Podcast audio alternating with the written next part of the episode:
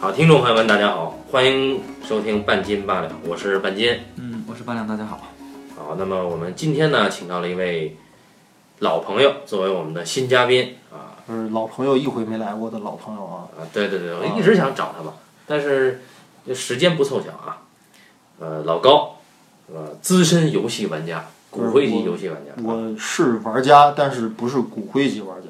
嗯呃，我们好像就是因为玩游戏才认识的，对，因为是主要是你讲，我听，我不玩儿啊。啊，是啊，玩是因因为这个省了很多钱。对，我我发现你你一说那游戏，你就要马上否认，你是怕有人听到你，其实也也也对游戏一直是死性不改，是吗？是这样的啊，我们上学的时候，老高的住的宿舍在我们屋隔壁，嗯，然后我经常就跑到隔壁去蹭老高的游戏，嗯啊，看看看他怎么打，然后只看不玩。对，只看不玩儿，只要听他讲一讲。太后来怂了。后来搬走了以后啊，就毕业以后啊，然后我就去老高那儿真真正正蹭了一会儿游戏，哎，蹭的那个游戏我今天都很难忘却啊，名字叫暴雨，啊，很酷的一个游戏，它有 PC 版吗？应该没有吧？呃，没有 PC 版，暴雨它是一个主机游戏，是只在 PS 三的平台上发售过。他这么干吧，让我想起有一种人啊，就我们小的时候玩那个街机，就货币的那种街机，就有的人不愿意玩儿，他买一堆币给那个会玩的人，就是你玩儿我看，哎，他就属于这种性质的人。然后我就鼓励他买，他也不买，然后看了之后过一个眼瘾。嗯，不扯淡了，这个 再扯下去，指不定扯出什么来。嗯，对，这是我们毕竟是一个电影专题的一个节目。对，但是其实推荐大家去玩一玩暴雨是吧？或者是看一看暴雨，像我一样看一看也可以。那个跟电影是一样的。对这个事情，我想再补充说一下，就是其实我玩的游戏大多数，我觉得还是一个基于电影的一个设计的感觉的一种东西。嗯，就是它的有起码有剧本啊啊，起码有非常严丝合缝的故事，有不错的人物，对吧？有一个相对完整闭环的这么一个故事，嗯，呃，基本是这么一类型的东西。说那种网络游戏，我基本是不玩的，所以其实本质上我还是一个喜欢看电影的人。但那你所以就是像主机游戏类的，比如说这无双那无双，你就一般了是吧？呃，这个也玩过，啊对，就是心情不太好的时候可以玩一玩，发泄一下对啊，我推荐啊，我推荐。那个《碟中谍五》里面植入了一个游戏叫《光环》，那个是什么什么平台的？啊，那个是 Xbox 平台的游戏，哦，那个猛吗？呃，科幻类、射击类。如果你喜欢这类的，就是美美系的游戏跟日系的游戏有一个特别大的区别，嗯，就是美系主要以血腥、暴力、色情和这个强动作类游戏为主，日系游戏比较重剧情。你们这种游戏玩家都很分裂。你看那个《纸牌屋》主角凯文·史派西演的啊安德伍德，啊他在第一季里边打的游戏啊，是一个非常暴力的那个射击类游戏，第一视角。没错没错，他压力一大，他就跑到地下室去打啊。对，然后他到了这个第二季还是第三季啊，嗯他就开始玩这个手游了。啊手游叫这个纪念碑谷嘛，那个我也玩过嗯啊，那个设计非常棒啊。对啊，那就像你也是，你你好像就是虽然说你很专注于玩这种电影感很强的、故事性极强的游戏，嗯但是你依然不排斥这种，是吧？呃是不是玩游戏的人就要全玩？呃，也不是这样，主要的原因是因为游戏它是一个综合类的一个概念，就是像电影戏或者电影级别的游戏或者带电影感的游戏，嗯它只是一种类型，只不过现在，对吧？硬件机能越来越好了三 D 的效果越来越拟真度越来越高了，嗯，就可以实现一些啊、带有互动感的这么一些电影的电影级别的一些作品。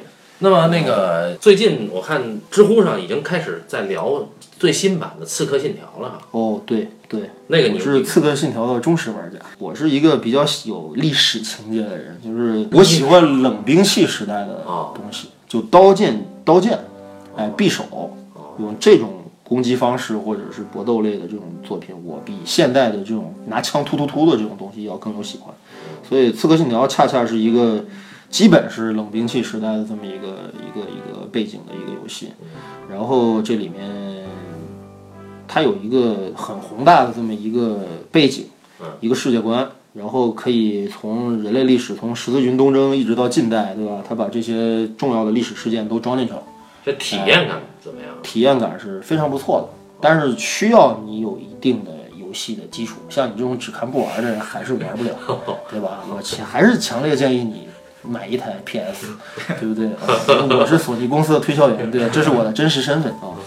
实在不愿意我在他后边去看了，嗯，受不了了。对，嗯，那其实说的游戏，刚才那个我其实提到这个纪念碑谷啊，这个纪念碑谷其实让我想到了最近一个比较冷硬的动画电影，叫做《Inside Out》，就是翻译过来叫《头脑特工队》。这个二位应该都看过，对吧？嗯，对，但是这个片子呢，在中国呃上映呢很冷，最后肯定是没过亿，呃，因为他同期撞上了《夏洛特烦恼》和这个《港囧》，以及《解救吴先生》。我当时在电影院看完了，我就已经知道这个影片不可能卖得好啊，呃这这个对于广大中国观众来说还是太高冷了。就我们这里有个问题打断一下，就是你是如何从纪念碑谷联想到这个哎小特工吗？这个纪念碑谷呢，老高是玩过的啊，哎，纪，念碑谷呢，它讲的是一个小公主，她被关在城堡里。这个城堡呢是可以变形的，就像这个彭罗斯楼梯一样的这种设计。然后你要帮这个小公主从最底层达到最高层，然后她去一步一步探到自己的内心世界。相映射的就是城堡的每一个关卡、每一个空间都需要去你去带着她去闯关。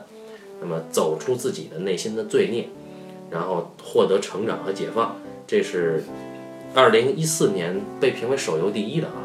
他得了一个什么游戏界的很有名的一个设计奖。对，纸牌屋也给他做了一个指强指路。这个是究竟是为什么？我到现在也不理解啊。这个游戏呢，其实跟《头脑特工队》里面有些相似之处，就当然我这么说可能有些强行拉近关系啊，但是我觉得它的处境是一样的，都是一个小女孩儿面临自己的成长困惑，然后最后逐渐走出自己的不良情绪，啊，逐渐变成熟。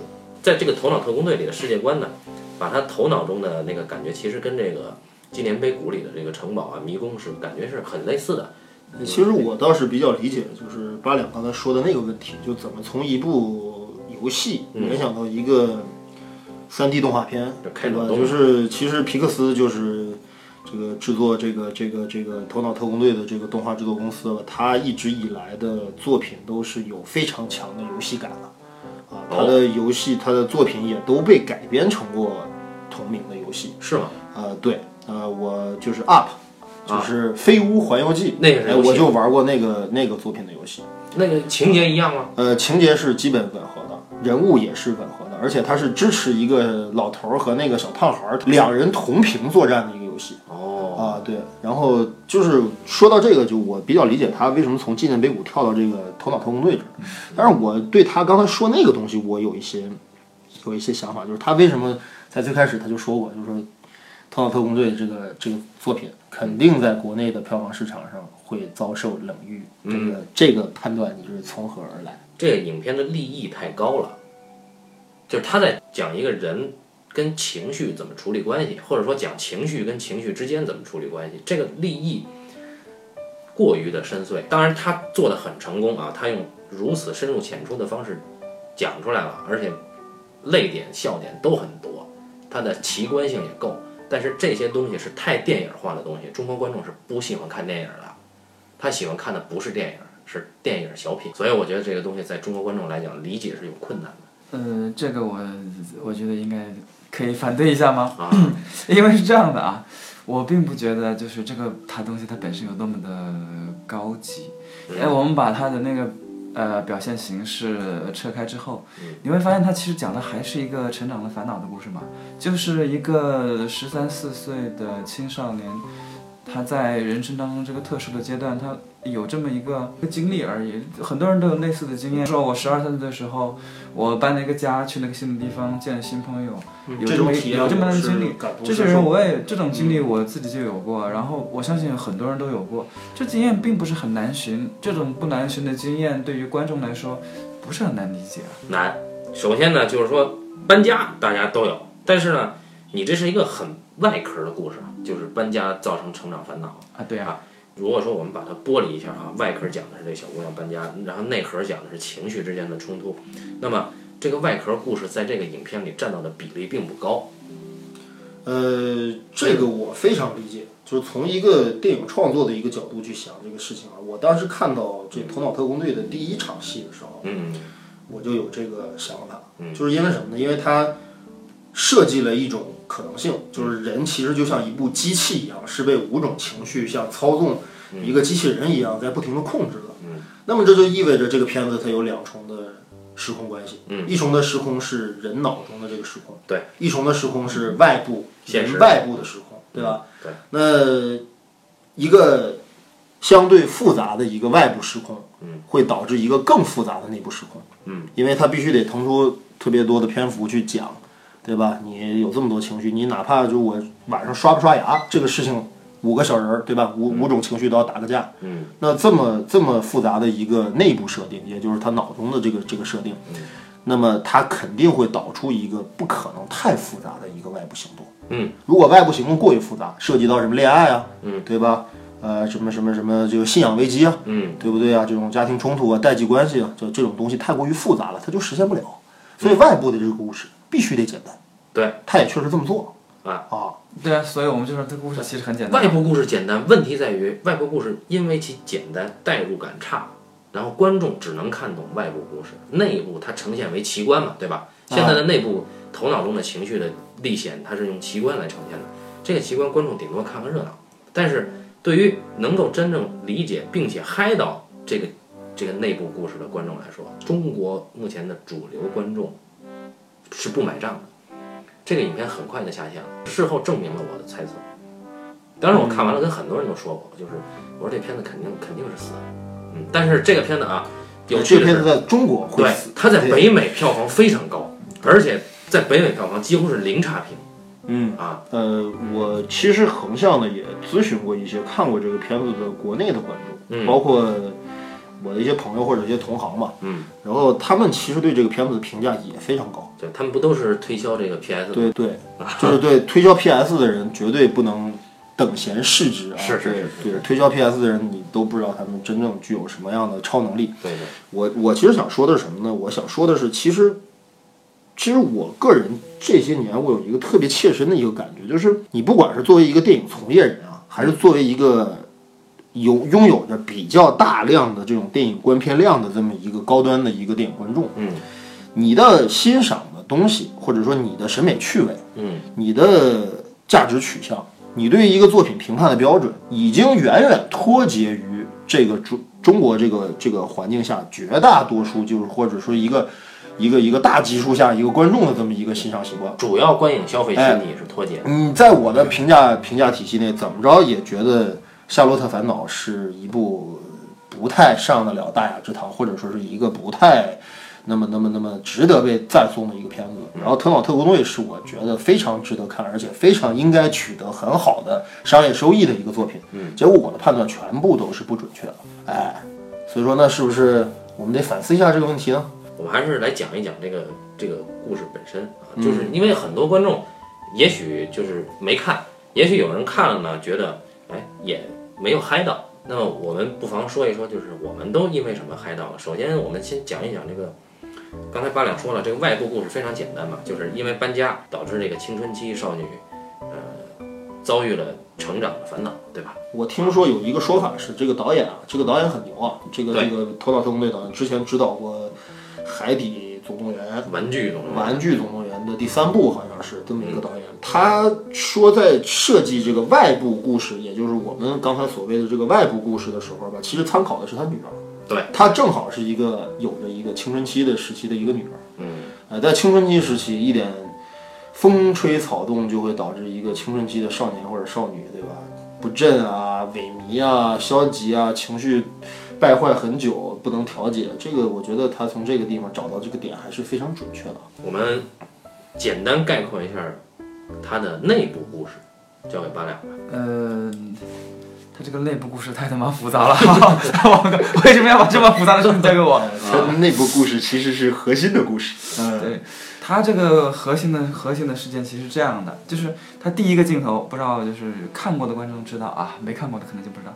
他最开始出现的其实不是一个我们的主人公，对吧？对，他真正第一个出现的是一个那个小小人当中的第一个，是那个叫做乐乐的那个女孩儿。嗯那么，那乐乐女孩儿的话，你大家会觉得，呃，人生的基调是快乐嘛？no，她很快就巴拉巴拉出了一个又一个，一个又一个。嗯她就是，她是先出了人的情绪，然后我们才慢慢明白，哦，原来她的核心是说，就是刚刚老高啊刚刚说的，就是，呃，故事呢有一个大的设定，嗯。这个设定呢，我们可以，它后面延展的非常的复杂，但是最开始的时候，它是基于一种人的情感、人的个性，嗯或者人的外在表现，是通过他脑海当中的五个小小人，五个代表了不同情绪的小小人，他们之间的争斗嗯嗯来展现出来的。这五个小矮人是什么呢？第一个当然是乐乐，对吧？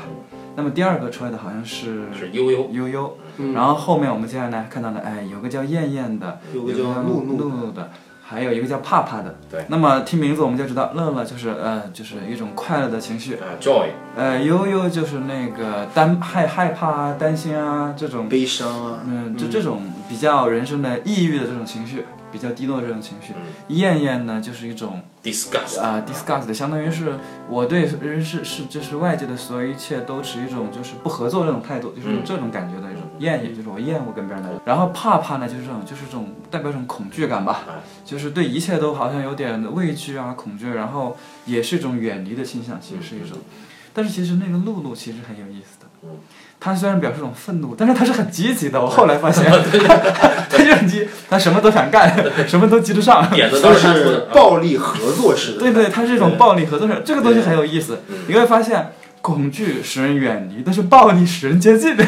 啊，这个很多设计其实非常有趣的，很高明，呃，很高明。然后这是五个小小人，五个小小人他们的争斗，他们每一天之间的互相之间的奖励，然后他们之间的一种平衡关系，嗯然后反映在外部世界当中，就是他的情感情感的那个表现。嗯，那这个时候我们就明白了，哦，原来这五个小小人都是我们少女脑海当中的五个小小人。嗯，好，这个内部事件呢是有一天，哎，这个我们知道人的记忆嘛，这个故事其实是讲成长的烦恼。我们说成长的烦恼是跟什么来的？是其实是跟人的记忆有关的。那其实这很多很多书啊、小说、啊、故事当中，我们都已经就是很多次都已经说过，就是人的情感是怎么来的？其实是通过不可磨磨磨灭的记忆去锻炼的一个人，是吧？哎，比如就是蝴蝶效应，啊，对，基本上人的记忆都是有近期的和长期的这种核心记忆。嗯那么我们人的个性都是通过一些长期的记忆，就是不可磨灭的一些核心的部件，嗯，这种核心记忆保存在我们脑海当中，由他们去锻造了我们一个人的个性。嗯而故事就是源于核心记忆的丢失，对吧？嗯。就从这儿开始。嗯，好，讲了五分钟，我觉得已经差不多了，不能再讲了，再讲那故事就突然这样讲完了。故事刚开始，我觉得我想补充一下的就是他说的，刚才八两说的这个这个这个他内部世界的构建啊，嗯。看似很简单或者充满童趣，嗯。但实际它是建立在一个非常严格的一个心理分析的一个机制期，就是你的人格的养成，对，你的性格的养成，你的情绪的滋生，来自于你对一些事情产生的这么一些情绪的累积。对，因为他你看他这个记忆其实对应过来最明显的，这个小孩有五个岛嘛，对，对对吧？对那这五个岛其实代表了他最深刻的记忆和体验。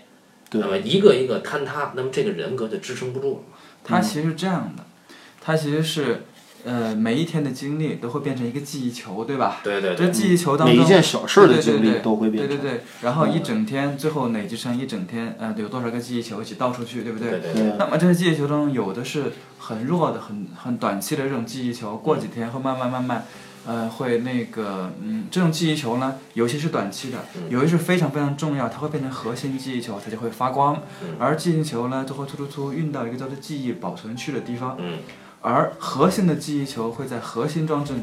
嗯，核心装置会干什么呢？核正是由这些记忆球，特别是核心的记忆球，帮它建起了五个岛，对吧？对。而所有的记忆球都会抱在记忆保存那个巨大的那个记忆保存区，就像人大脑一样的那种记忆保存区。嗯而记忆保存区里面居然有几个员工，嗯这些员工每每天去到这个保存区里面去找，哎，有哪些是作废的？嗯他要把这些作废的推到那个无尽深渊里面去，永远消失掉。那个深渊可以理解为在《盗梦空间》中出现那个叫 limbo 的，Limbo 对，就是在记忆潜意识边缘。对啊，对，我们说嗯仅仅是关于这个记忆球，正是其实它的这个大部分啊，就是通过这个记忆球拉开了一个主的架构。但是你想想看，它周边还有一些其他的东西，嗯，比如说那个云霄飞车，我到现在也没有明白那个云霄飞车他妈到底怎么回事儿。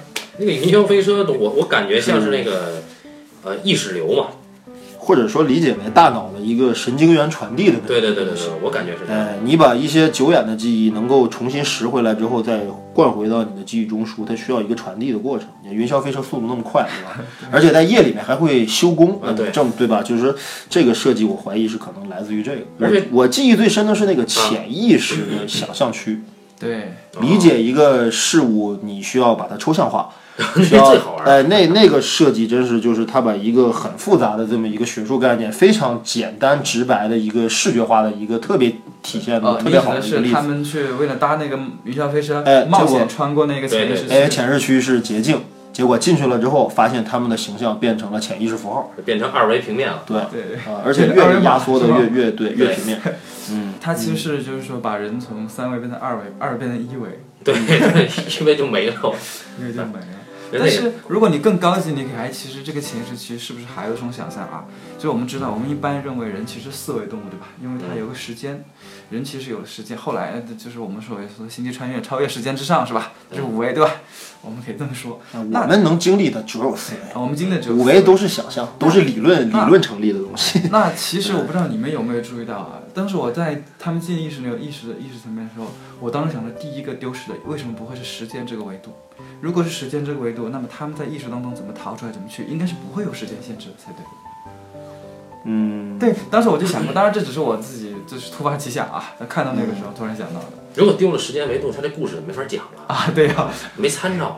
观众就更加难懂了。而且还存在那么一个问题，它有没有采用像《盗梦空间》的那种方式？就是说我的潜意识区的时间是时间流逝以现与现实的时间流逝是有一个倍率的这么一个递增关系的。对他没有也就是说，我的世界里面，呃，我我的外部世界的时间只过了一秒钟，可是我的潜意识空间里面已经形成了，啊、好几千万种的这么一种抉择，到最后才在一秒钟的时间内做出了这个选择，而那个时间跨度已经好像上百年、上千年了，对吧？那个啊，你说的这个啊，老高你说的这个，其实它那里边有体现，就是当他们变成二维平面以后，你会发现他们走得慢了。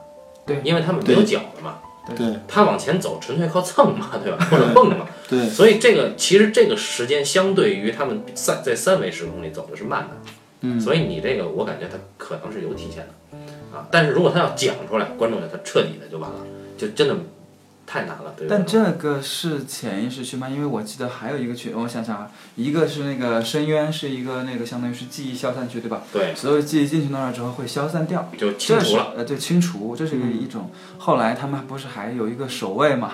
守卫守的两扇大门，然后他们进的那个大门里边儿，嗯，然后那个里面是一个什么区呢？那个里面也很恐怖啊。那个里面关的是恐怖嘛，对啊，那个里面关的应该是就是潜意识的这种，就是他最恐惧的东西关在里面，对对吧？就是说他有记忆，这些东西他是会有记忆，它是会有可是它记忆的轻易的时候不会被激发出来。对他自我有一个自我保护嘛。我我们内内心当中可能也就是存在着某些这样被永远的禁闭住，但是实际你并没有忘记的就是无东西法消除。但是那个深渊，就是那个记忆球跌下去那个，最后化成灰飞的那个深渊。嗯，其实我看到那块儿的时候，我真觉得，可能有些我经历的事情，这我真的就永远都忘记了。绝对每一个人都会有这样的东西，就是被各种原因，对吧？这些记忆被排除、排除、排除、递减、递减，到最后它会被永远忘记的。就是说，在这些地方上，这主要的一些问题上的对位，他都是做到了的。嗯啊，然后除了那个恐惧，当时我在看这个的时候，想，哎，他做了很多东西，对吧？嗯。但我还有一个地方，就是刚刚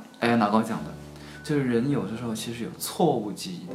对，就是经常，比方说，我就记得十年前我可能呃跟谁去看过一场演唱会，嗯，但后来我去问他，他说我们俩没去过那我就记得我就是有。但这种记忆，它就是在我的记忆印象当中，我甚至能够想起说啊那天什么样子，呃那个我坐在哪一排，嗯这个氛围什么样，我会自己会自己有个想象嗯。按道理来说，它也是记忆。那它会在哪儿呢？当时我就想，我就觉得那个巨大无比的记忆库当中肯定有错误记忆区。嗯但是那个错误记忆区之所以找不出来，很有可能是他可能提过。你想啊，他在那个巨大的那个记忆库里面找到过他童年时候的一个呃想象出来的一个小玩伴，对吧？就是女孩想象出来的那个小玩伴，嗯，那个人那个那个东西是真实存在的，那个那个叫什么名字我忘了啊，嗯，就是很煽情的那个哥们儿嘛，一个又有着棉花糖外衣的一个像大象一样的一个粉红色的我当时就想，因为小孩儿小女孩儿她可能没有意识到那是错误记忆，她自己想象出来，那就是有，我就有这么一个朋友。我的那当时我看那个记忆之后，我的第一反应就是错误记忆，因为人就是很多时候我们是不确定性的，嗯，就是我当时就想，哎，这里面应该出现一个错误记忆。追完那个冰雹之后，我到冰雹消散之后，我才明白，就是有可能对于十几岁的小女孩儿来说，她还不存在这种错误记忆的东西，或者是存在的，应该是存在的。只要她意识完整、成熟以后，都都会有。那么冰雹这个事情我，我对八两的说法有一点不不太同意的地方，就是我不太能同意这是一种错误的记忆。想象，那应该说是。呃，是一种想象的记忆，就是我觉得，就是这个事情就剖析起来就深了。就是你在童年的时候，我们都是独生子女，对吧？就是你在极度孤单寂寞的时候，有没有想象过，可能有一个人在陪伴我，或者不是个人，他是一个各种形象或者可能的一个东西在陪伴着我，给我力量或者给我安慰。我有些时候还可能跟他自言自语的对话，这样的东西有没有？这样的意念或者意象存不存在？如果存在的话，对吧？或者说我们三个老爷们儿，可能男性不太容易想象出这样的形象，不是不太愿意承认非常容易想象。啊啊，男性有也不太愿意承认。其实我我倒觉得我对于错误记忆或者是这种所谓的这种假自我的性记忆修饰记忆、假性记忆理解最多的是最后那个地方，就是其实 Joy 和 Side 他们两个人啊，就是针对于谁应该作为这个小姑娘的情绪主导的这个这个问题进行了一系列的争执。其实这个故事的整个的这么一个主要的纠结的点就在于宫斗夺权是一个夺权的故事，对，是一个宫斗故事，对吧？然后 Joy 很强势，但是他强势强势的很虚，就是很虚，或者说他不是很有很有很有底气。原因就在于实际上他一直想让这个女孩获得唯一的绝无仅有的一种情绪，就是我让她永远快乐。嗯，可是，在现实中那是不可能的，嗯，对吧？然后那么就存在了那个那个画面，就是他在最后在冰球比赛当中受伤，没有夺冠。但是他的快乐记忆是这个事情事后，嗯，他的伙伴们，还有他的这个队友们，还有他的父母们安慰他的画面，嗯，这个记忆是一个 Joy 的记忆，而之前那个记忆则是他失败的记忆，嗯，而 Joy 忘记了这个这个这个故事，忘记了这个前前面这一段，嗯，也就是说，这就是一个所谓的假性记忆，什么意思呢？就是我回忆起某件事儿，在我的观念里面，或者在我的记忆片段里面，这件事儿是很 happy 的，对是很快乐我只选我立。可是可能同样跟我经历这件事情的八两想到的可能是这件事情对于他的伤害。嗯，同样一件事情，我记住了对于我来说有利的部分，他记住了对于他来说深刻的部分。嗯，所以说这就是一种假性记忆。我可能已经忘记了啊，半斤同学参与这件事情的这个这么这么这么一个过程，嗯而直接留下了一个我所愿意留下来的结果。所以他高明就高明在这这个几个情绪里边已经有自身立场了。对，就是因为 Joy 他有这个乐乐，他有自己的立场，所以他会出现你说这种假性记忆吧，就是他会认为他自动屏蔽了那个悲伤的情绪的记忆。对他只记住了那个快乐，因为我们去理解这个这个这个他的逻辑关系，就是说，好像 Joy 记住的那个记忆应该是一个夺冠了之后的记忆，对吧？夺冠了之后，大家为他庆祝，但实际上不是，是一个完全相反的一个原因导致了这这么一个快乐的记忆。所以把情绪人格化以后，就是相当于他跟人一样，就人只能理解或者记住自己理解的东西，对，他只能看懂或者记住自己理解的东西。那这样的话就很好解释。这个还是就高明到这个程度，确实是也也就是说，其实这五个小小人，嗯，原本他们都是，呃，我们说可能说是很单线索，或者是说很单调的人物，对吧？扁平人物啊，扁平的人物。到后面其实是这个 Third 和这个 Joy 他如何变成一个复杂人物，他们本身更加清楚，或者是就是重新建构了一个他们新的一个价值。这在我看来，其实这个故事它讲的是人在成长中如何能直面正面或者去接受 sad 的这个故事，就是说人在成长过程中如何去学会跟悲伤作伴，如何去正视悲伤这个故事。当你真正去理解了悲伤是什么，其实悲伤不只是说简单的就是一种悲伤的情绪或者难过的情绪，它也包括包含了很多，比如说同情啊，对吧？比如说这个理解呀、对怜悯啊这种。对，这或者自我怜悯啊，这种这种情绪。那么，当人学会与这些东西共处的时候，它不是一个简单的负面的东西，那人就成长了。嗯，他这其实我在想，就他设计这五个小人是一个非常绝的绝妙的这么一个创意，因为我看到一个资料上写了，最开始在做故事、做剧本的时候啊，嗯，但是我们也知道，就是正常的人他不可能只有五种情绪啊，他肯定有更多的情绪。对，但是为什么最后只选择了五种？啊，我觉得有一个说法，就是东方对于这个人的性情的理解吧，它存在一个就叫五蕴，还叫什么？反正我知道五情调和，说什么喜怒哀乐，还有什么东西，对吧？就总共有五种。哎，我觉得他他这个虽然是一个西方的一个一个精神精神分析类或者是一个情绪的这么一个一个主题的片子，但是它里面特巧妙的跟这个所谓的五情调和，就它这个数量选的还挺恰到好处的。不知道他当时是出于什么原因 pass 掉了一些其他的情绪，而只选择了这五种。那你看中国七情嘛，讲喜怒哀乐悲恐惊，那其实哦哀和悲可以算一个嘛，然后恐和惊算一个嘛，那不就是这五个嘛？还有个什么呢？那你就说这个编剧他们是对于中国的七情还有 七情六欲还有一些了解。做了个减法。我倒觉得它应该跟中国的情感应该是没有什么关系啊，因为你想，我们说的什么，我们的七情啊，我们的七情六欲其实是有明显的正负关系，或者是有明显的褒和贬的。嗯我们对于自己的情感，其实是一般会有用一个好或者不好去判断它。嗯。但你看这五个小小人，最开始的时候，我们的我觉得就是观众还有一个不太理解这个片子的原因，也有可能是在这儿，嗯。就是我们几乎所有人都一开始就认定了 joy 和色的是一个正面和一个负面的，嗯。很绝大部分观众都会有一种这样的先入为主的观念，但事实上我们真的看这个片子会发现，这五个小小人其实都是中性的，它没有一个是负面的。你看这个我刚刚说的这个那个暴力狂对吧？怒就不说了。啊，啊，那暴力狂，对。哎，但是那个暴力狂能够提供给他勇气，嗯。其实是，然后你看这个怕怕，你看怕怕，但是能够给大家警醒，嗯，然后那个悠悠，但是那悠悠是其实是能沉得住气的，然后那个艳艳那个艳艳其实有的时候她能够提供给大家安全感，因为他知道你其实你没有艳艳的话，你没法规避一些危险，嗯，然后你大家都觉得那个乐乐是最快乐的，但是你最快乐的或或者是说大家觉得他好像是很正面的，但你会发现他会把他的东西强加给其他的人。他也并不是纯一个褒义的，他也是个中性的角色，就是他选的这五个中性角色。但是在我们自己的喜怒哀乐悲恐惊当中，我们会发现，我们平时说这个的时候，都一定是带了一个主观色彩在里面的。你看他那个在内部世界刚刚发现的时候，就是他有一个，哎，这么一个前推的这么一个镜头，直接推到人的大脑，然后就出现了这个脑中的这个世界，对吧？嗯然后第一个登场的就是 Joy，就是就我们可以理解为，其实我们在童年或者在涉世未深的时候，我们真的只有一种情绪，对。就我们看什么都很开心，对吧？但是随着你年龄的逐渐的这个这个增长，你就会有着各种复杂的情绪出现了。对，啊，所以才会有其他的那些情绪的出现。可以简单理解为情绪里面主打的视角是乐乐。嘛，对吧？嗯。然后当这个乐乐和悠悠在一起历险的过程中，我们通过乐乐的视角，逐渐认知了悠悠的必要性和重要性。嗯到结尾的时候，是乐乐认同了这一点之后，把最重要的完成的那一步交给了悠悠去完成。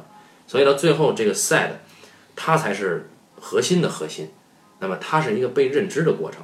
那其实这个我我也看过一个资料哈，就是导演一开始他的想法是让这个乐乐和帕帕一起去历险的，也就是这个这个两人历险记，他其实导演一开始看中的是效果，就是当乐乐和帕帕在一起会有很多笑料，但是他发现他编不下去，他觉得情绪不对，他一直卡住了，卡了很长很长时间，突然有一天才想到，哦，这不对，应该让乐乐和悠悠去，悠悠才是主角，一下他就通了。所以这片子是应该是做了五年，我记得。嗯，一个动画片剧本看起来如此简单的故事啊，丰富了这么久才出来。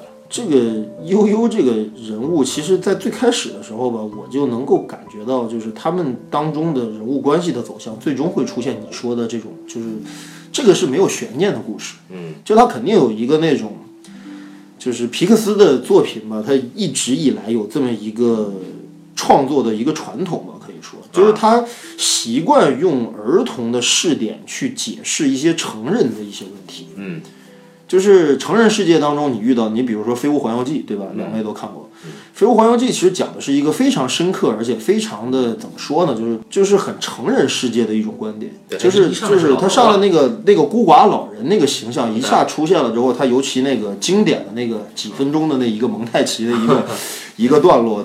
然后对啊，就是催泪段落，就是把这个这个这个故事的基调就定得很成人嗯嗯嗯，啊，甚至是很很很压抑了一个片哎，已经很压抑了，这已经不是一个动画片该有的一个基调了。嗯。但是他在后面用一种非常童真的方式，非常有想象力的方式，嗯。把这个人的世界又带回到了一个很纯粹的一个童真的世界当中去。对，哎，这也是我一直以来很喜欢皮克斯的地方，就是嗯以前的迪士尼动画片啊，嗯。它主要的文本其实就是童话，嗯。童话的改编或者童话式的故事啊。对等到了皮克斯这儿，它已经是一个我觉得是一个后现代的，或者是一个符合后现代语境的一种一种思路了。就他会用一个一个一个一个一个儿童的这么一个视点去解释，或者是去解构成人世界当中的一些问题。对你其实不恰当的比方，迪士尼它就是一个很甜的甜品，它就是一个比如说巧克力布朗尼，它就是这个。但是实际上皮克斯的东西就不是这么简单了，它可能外表是个巧克力布朗尼，对但是当你咬进去以后，发现里边是个什么？呃，五味杂陈，五味杂陈。五仁月饼，五仁月饼，尤其是最开始 Joy 就是在《头脑特工》里 Joy 那种支配的地位，对吧？甚至让人最开始有点讨厌他，对对对，对不对？就是你，你凭什么对你就是快乐，你就可以决定其他的情绪吗？你就让其他的情绪都没有存在感吗？尤其是他对于那个 sad 的那种、那种打压、那种排斥、那种那种甚甚至是蔑视，对吧？对，然后我就会知道，到最后他应该能够认识到 sad 的价值。不过我的关注点就看 sad 这种情绪这么负面，到最后怎么能够把它的价值说出来？这个剧作任务完成的也非常好。嗯，哎，这个赛的就是他居然用同情去阐释这个嘛，因为他当乐乐解决不了的问题的时候，赛的是可以解决的。对对，然后当当人需要发泄的时候，不只是用怒怒让这个人的情绪能够释放的，是赛的，就你哭出来，到最后是小女孩哭出来才好了，对前面一直在憋着嘛。对，对，所以这个赛呢是很重要。当就有有有句词嘛，叫辛弃疾的那个吧，是辛弃疾的吧，叫年少不知愁滋味嘛。当你认识到了这个愁，那你就不是少年了。嗯，但是也很感伤。当时就是在彩蛋完了之后，我我以为后面还会有彩蛋，我一直在那儿等，就所有人都撤了，我还在那儿等。哎，我没等到彩蛋，但我等到了一句话，就是当所有的演职人员出完了以后，有一句话，他说：“仅以此片献给我们的孩子们，希望他们永远不要长大。”哎，嗯这就是我我我也守到最后，等他看完这一集。然后为什么呢？因为我当时看到结尾，我就在一直在想，我总觉得他一定有藏着另外一个。看到这个，其实我明白，它其实是一个挺，为什么它是一个挺伤感的故事呢？它嗯其实意味着，你到了一定阶段，你的人生吧，你快乐是开工，你跟快乐再见了。你慢慢慢慢会慢一点点跟快乐再见，就跟人生一样，你得到了越来越多的，其实还是一种更加低落的、更加一种伤感的东西在里边。对，而而他偏偏他也明白，就是冲着他也明白这个东西，他也不能不这么做啊，他就这么做了。但是他最后又讲了这句话，就是对他这个当每一个人的这个就是最后成长的过程当中，每一个记忆、每一段情绪都变得复杂起来的时候，反而没有童年的时候那种高兴就笑、不高兴就哭的那种纯真你说这句话特别对，就是啊它这个厉害在哪儿呢？你会发现这个设计啊，这个记忆球啊本身是个亮色的，但是当这个赛的一摸的时候，它变成冰冰球了，变成蓝色的了。对那就是说，这个记忆会因为人的成长，或者会因为某种情绪，这个记忆就变色了。变得不纯粹了。对，它就变成很悲伤的记忆了，然后整个世界这么暗淡下来了。对，其实我在看这个设定的时候，我当时就想过一点，就是有没有可能，他最开始说说了，那个乐乐是那种明黄色，对吧？嗯露露是红色，就是每个人有个颜色。嗯但我当时看到后来被那个悠悠一摸变色的时候，我当时想的是，有没有可能，其实每一个记忆球都是可以变色的？啊，对对，我也我也我也在想那个。那就那那就更复杂了，就意味着记忆球都变成了这个五色的棒棒糖，对，那就意味着你其实你之前看到的一切其实都是假象了，呃这就更复杂了。呃所以这这当时就是在知乎上啊，这这个这个有有些人就提问说这个啊如何评价《头脑特工队》？有一个知乎体如何评价某某某叉叉叉？对，有一个很点赞率很高的回答，回答的极其二。他说啊，这就是这个山寨版的《盗梦空间》。当时我一看我就我就怒了啊！其实这个片子跟《盗梦空间》在利益上完全没有任何关系，这这这只是在一些设定上有一些小小联系，或者是因为我因为我不我对这个这个心理分析啊，西方式的这种心理分析没有什么了解，嗯，不过我觉得就是他们真的是一套体系的东西。对，而且他真的做成了动画片儿，这太厉害了。啊，就是你说《盗梦空间》也好，你说《头脑特工队》也好，它对于人类的记忆啊、情绪啊、潜意识啊这些东西的理解，它真是你感觉是来自于一套体系之下的，对啊，你看所以才会有类似的设定。就它这里面其实隐藏了性意识的，就是她这个女孩儿女主角给自己设假想了一个男朋友的，啊，是然后那个男朋友就是很很性感的一个符号嘛。嗯，你这个这个连这个性我可以为了他去死，我可以为了他死。这这个性意识都都已经隐隐晦在这儿了，所以他这个世界观非常完整。然后当时我看完这个片子，我惊了，而且吧，最后的那个彩蛋出来之前啊，真是最后结尾收的是太漂亮了。就是他们五个人啊，由最开始只有一个很狭小的一个控制台，啊，变成了可以由一个五个人操作的一个大控制台，然后有一个红色的按钮，上面写着青春期还是什么 danger，对吧？然后就是说大家都说，哎，这个按钮是干什么用的啊？不知道，不知道。然后结果就出现了一场戏，就是他后来又回到冰球队去打球，结果把一个男孩给撞了，好像是，然后他把男孩拉拉了一把，结果这个男孩一下就被女孩吸引，然后在那个男孩脑中，青春期的这个报警灯已经响起，乱作一团。这个世界观特别棒。嗯就当时我就在想，哎，其实这个片子已经，他皮克斯不满足于讲故事了，他现在给的是一他早就不满。足于是这样的一种，没错，就这个世界观是目前我看到的所有皮克斯序列里面最完整的一个世界观。然后它完整到什么程度呢？你会看到这个父亲的头脑里边的几个情绪的这个 这个序列，小小人，然后你再看母亲的这个脑子里边的序列，其实这个很厉害。你看母亲里边他的主席是谁？是 sad，父亲的主席团是 anger，对，那就证明是什么？父亲作为一个中产阶级的男人，他是要进取的嘛，说话的口吻都是那种军队式的口吻嘛。呃，他是一个很烦躁的一个，嗯，对，然后他就很霸工，作机器式的一个男人，很霸权，很霸气那那然后又很很 man，对吧？对，然后女人呢是一个很同情对方，嗯就是我我理解你作为一个中产阶级的贤惠女性，对吧？哎然后但是她同时她她永远留着一个之前的那个 那个男朋友啊年，轻时候的那个那个西班牙人好像西是。班牙人对，西班牙小胡子，这个太太妙了，而而且还有一些最后彩蛋里登场的配角。啊，开着学校巴士的那个烦躁的那个司机，他脑脑子里面的五个小时全部是 anger，全部是愤怒。那哥们儿除了每天开车，除了愤怒想骂街之外，没有任何情绪，对吧？这个 已经是很成人的中国的司机全是这样的。对路路怒症患者。对对，嗯，他的这个世界观之完善，就是不只是这个小女孩自己的情绪的构成，然后包括人类、动物类都有。嗯，他这个，因为这是一个动画片式的一个世界观，就是他上来之后切入到这个设定的方式非常硬，就是哎上来他就有一句旁白，就是说哎你们觉得脑子中的世界是什么样子？嗯一个推，然后就给了这么一个事情像。教学片一样。他不给你任何的理解这个事情的这么一个过程，没就告诉你，这个世界人人脑中的世界就是由这些小人来管管理动。画片可以这么做，哎动画片可以这么做，真人电影是怎么也做不到。对，真人电影它不可信嘛，动画都是都可信。，对，然后然后你就要再沿着他这个设定去往下走。我当时看了一开始，我说我这这个是一个教学片的思路，对吧？你这是强行的这个，其实我听说真的有一些成年的观众，就可能是我们父母这一代人啊，就是五年届五十或者是更，就是他们接受这个世界观是有困难的。嗯他们在影片开始很久之后，嗯，都很难以想象，就说这是梦吗？这五个小人的这个世界是一个梦吗？嗯到底是什么？为什么人脑中的世界是这样的？就他会问为什么，嗯，对吧？但是年轻人或者说是能够迅速接受动画片世界观的人，就不会太纠结于这个概念。你既然给我的世界是这个世界，那我就接受它。那你换一个换宽更更宽松的想法去理解它的话，你也可以这么认为，我们也可以这么认为，就是说，嗯，嗯，这个片子它其实是探讨自身，对吧？嗯它其实很大一部分精力都花在让看的观众能够认识，认识自己，更好的认识自己。但是可能到了一定年龄之后，人可能已经没有什么兴趣认识自己了。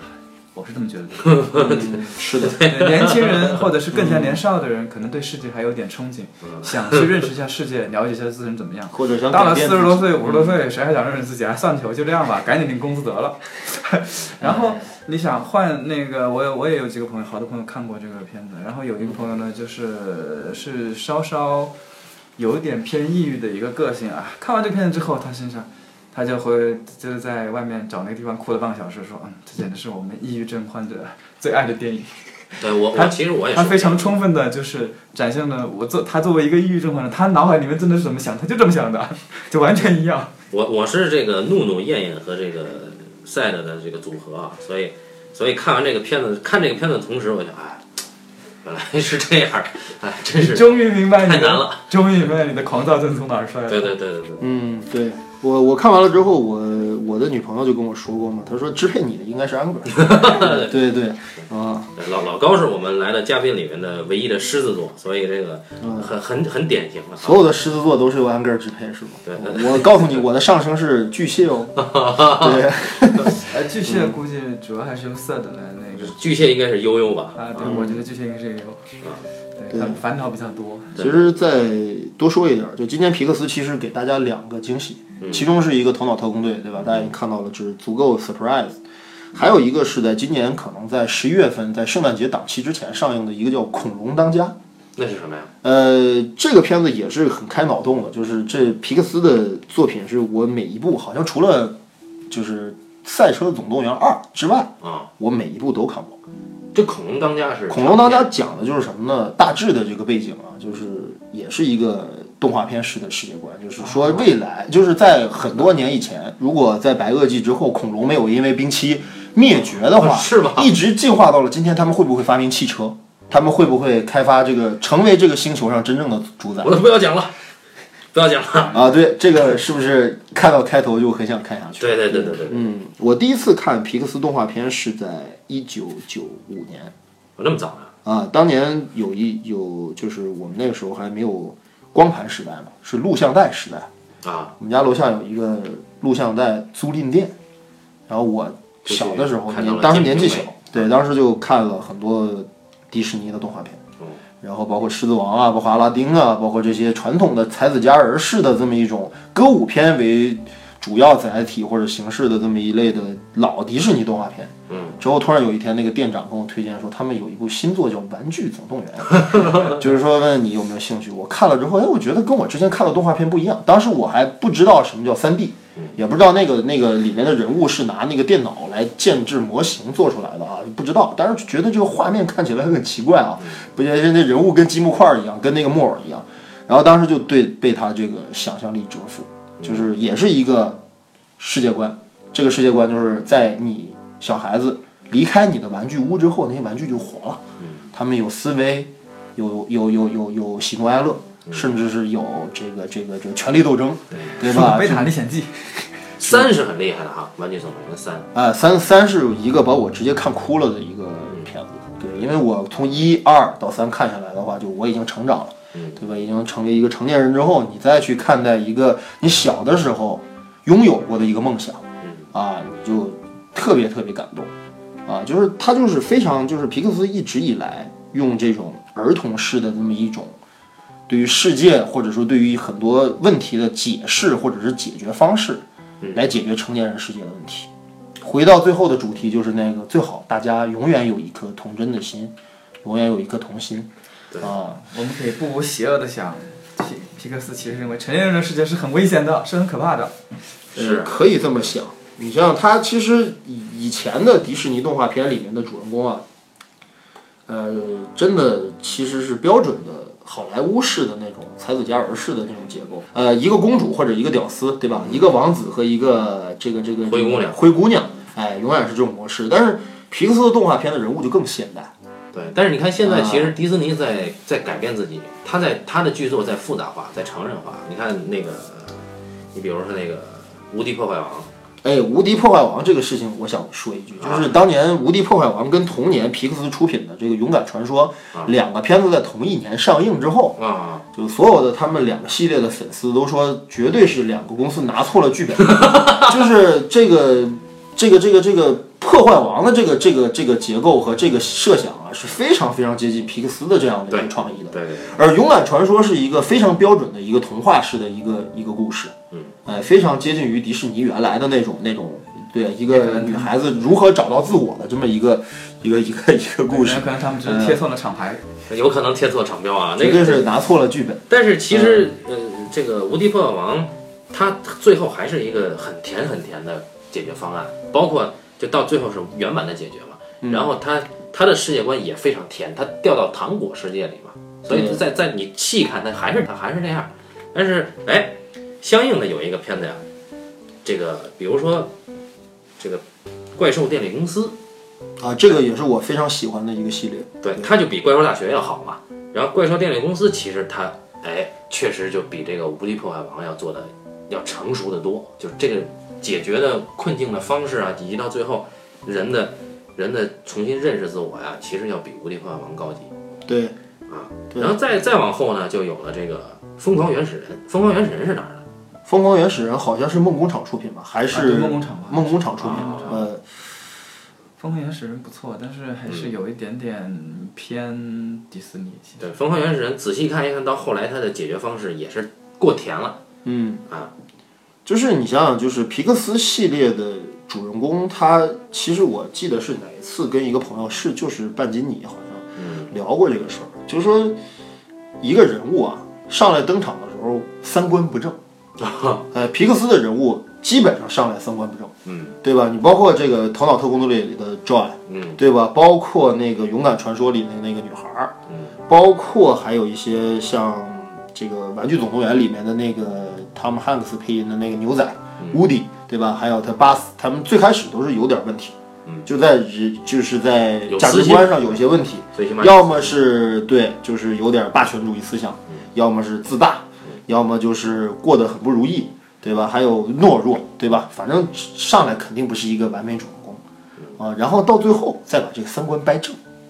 是一个歌颂勇气那个勇气啊，歌颂这种就是一些美式的这种主主主旋律或者主流价值观的一些东西，呃，它的优点，我觉得还有一个就是它虽然看上去掰正了，但是在这个过程当中，它其实告诉你掰正是不可能的。我反正每次看他的片子都是这种感觉。你比方说啊，他看上去把这个悠悠给掰正了，但是他又告诉你，快乐那是没指望了，你就放弃吧。你 对你再也获得不了纯粹每次。都这么干，这是这是成熟成熟的结尾啊。这是很高级的办法。你去理解迪士尼也好，皮克斯也好，它的这种故事脉络呀，其实，在真人电影或者在剧情片里面是非常非常不新鲜的啊，对，啊，就是它也基本是由于一个之前的一个固有的一个好莱坞的传统类型嗯，改编过来的故事。你比如《疯狂原始人》，绝对是标准的家庭情节剧。对对对吧？对，一家人内部之间存在问题，然后来了一个外来者哎，这个外来者可能最开始的到来，让这个家庭又一次遭遇了危机。这就是结果到最后，在经历了更大的危机之后呢，这个人，哎，这个外来者融入了这个家庭，这个家庭仍然和好如初，甚至比原来还要团结和紧密。这就是我们的我爱我家嘛啊。啊，是啊，家庭情节剧就是这样的。对，包括像这个皮克斯这样的故事，其实也有这样的这样的感觉在里面。嗯，哎，就是用动画片去理解好莱坞类型电影是非常非常好的模板。对，因为它标准的不能再标准了。没错儿，所以就是当时去给给一些人讲剧做客，就是用动画片讲是最合适的。哎，对，这个我非常同意半斤的这个观点。我在想，究竟说像《头脑特工队》这样的电影在中国不受欢迎的主要原因，是因为真的像半斤你说的是观众的审美趣味不够高级，他推的也不好。还是说其实是其实这个片子里面，或者说是美国的这种这种这种这种美式的这样的一些嗯，价值观的电影，或者他们探讨的一些主题，其实中国观众并不关心。我觉得你说这两点都有。还有一个点就是说，因为我们中国的现在的电影市场很多是靠宣传嘛。嗯，那么你这个制片人或者说你投资人，如果不看好这个影片的市场，你宣传的投入会低，对吧？对，你宣传投入低，大家对这个片子的关注度就低嘛。嗯，所以你去去把大家骗到电影院这一步，你已经输给其他片子了。我觉得头脑还有一个先天不足的点在于什么呢？头脑的海报做的并不好。嗯，那个五个形象，其实我后来看完这部片子，我跟一些朋友聊，就是很喜欢这个片子的人，都对这个片子的人设不是那么的看好。啊、就他觉得这五个人物，或者这个一个是 Joy 或一个 Sad，这两个人物设计的不够有卖点，就把这两个形象打到这个这个海报上，让人觉得不鲜明。哎，对，这是一个毫无看点的一个低幼型的这么一个儿童儿童动画片。这两哎，完完全全想不到这个片子有这么深厚的思想啊！这两在动画形象当中确实是不算唯一的形象好的就是怒怒了。这呃个，我很喜欢怒怒啊，对吧？因为我觉得很像我，对吧？那你看这个现在这个他整个人设都不是很有那个，都嗯，不是太有创意。真人就更差皮克斯之前的动画形象设计确实是不够出色。他这真人就更差了。你看这真人是，但是这是外，这是怎么叫真人就更差？它就是里面的那个那小女孩儿哦，真人那就那就 跟飞屋是没法比的嘛。呃，飞屋是对飞屋的人设是非常成功的。我一个特别好的朋友，他是很喜欢那个赛的嗯，的形象哎，我觉得赛德是唯一一个出彩的。啊。对然然但是其实你看，他其实，在微信的表情包里边已经有了头脑特工队。嗯这里边你你去点这些表情，最鲜明的还是怒怒，直接就喷火了嘛，对吧？对对对，嗯，你去看，呃，其实你看皮克斯里面设计的，我觉得形象上设计最成功的还是《机器人总动员》。嗯，机器人总动员那个那个风格，它就是，嗯，它是一种所谓的叫蒸汽朋克跟赛博朋克的一个对立的一个状态。还还有点废土啊。呃，就是朋就是赛博朋克、蒸汽朋克什么意思呢？都是对于未来科技的一种美术上的一种造型的一种一种流派。啊，就是蒸汽朋克意味着用一些工业废料，嗯比如说破旧的望远镜啊、铜丝儿啊、齿轮啊，复古一点。拼出了一个非常高科技感的这么一个东西，但是感觉很陈旧、很破旧，对吧？沃伊里面《机器人总动员》里面的沃伊就是蒸汽朋克的造型代表。嗯然后他那个小女朋友，伊娃。那个从对伊娃，伊娃就是一个赛博朋克的代表，啊就是你看所有好莱坞的这种对于未来世界的那种哎，一身的那种紧身白衣啊，弧线对吧？像太空舱一样的这种客房啊，这就是蒸就是赛博朋克，嗯哎，他就简单的说就是赛博朋克更高级，而更未来感。更未来感，嗯。而蒸汽朋克有一种做旧的感觉。呃，就是一种废土感，就是人类文明已经没有了，你还拿这些工业废料做出来一个东西。但是你这么讲，其实他皮克斯显然是挺蒸汽朋克的嘛，嗯，对吧？最后是蒸汽朋克逆袭了赛博朋克，对对对对，屌丝跟白富美的爱情，对，所以这这还是复古的好。它蒸汽朋克它有个工业革命的文化背景在，对，对赛博朋克未来它是一个虚无的东西。你看莱德利·斯科特的《银翼杀手》，那个是典型的蒸汽朋克的风格。对那么酷的东西，它肯定是蒸汽嘛，嗯，那那是那是很酷的。其实很期待这个莱德利·斯科特的《火星任务异星二》哦，《异异形形前传二》，对吧？啊，普罗米修斯是吧？啊，对我不知道他最近搞出了火星火星火星任务火星任务之后还会不会搞搞搞啊！火星任务听说不好，但是异形前传他他他是肯定要搞的。啊？异你形是火星救援吗？火星救援啊对火星救援不是要上了吗？对啊这个月二十五号吧？啊！嗯这现在现在今年我还剩三个有盼头的：火星任务、啊火星救援，这个零零七，还有一个这个星战嘛。星战，恐龙当家不加进来，恐龙当家白推荐了。恐龙当家你一说，我就想起来了。哎，但是今年应该不会。上了，今年应该。但今年的片单定很可能排到明年的新年档。以中国票房的这个排片的这个规律和他们的方法，对排到新年档很快又被挤掉，这肯定是这但是。后天还有《绝命海拔》，我还想看一眼。绝命海拔是吧？哎，《绝命海拔》我不知道是什么东西，就是一个登山的片子，就是一个真实世界的垂直极限灾难片是吧？灾难片。啊，那是国产的吗？不是啊，吉伦哈尔演的。这个哦，嗯，对，他那个片子，他那个片子在北美票房不好，因为他几乎完全忠实于真实。哦真实的后果就是说太惨。